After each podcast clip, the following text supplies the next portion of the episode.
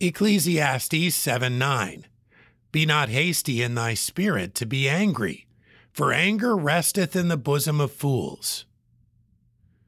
When dealing with a person who gets angry easily, we may hear the phrase, That's just the way I am.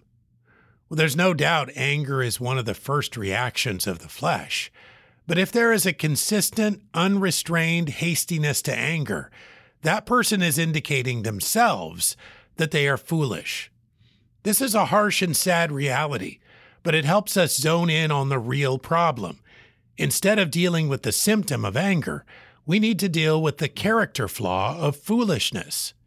Fools can be uninformed, careless, stubborn, conceited, and indifferent to God and His will.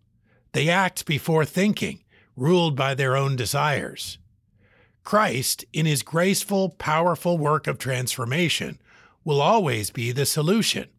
He alone can supply the strength to counteract these wrong attitudes and dispositions. The foolish man must open themselves with humility to God's working and leading.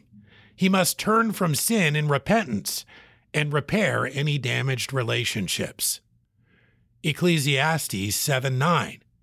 Be not hasty in thy spirit to be angry, for anger resteth in the bosom of fools.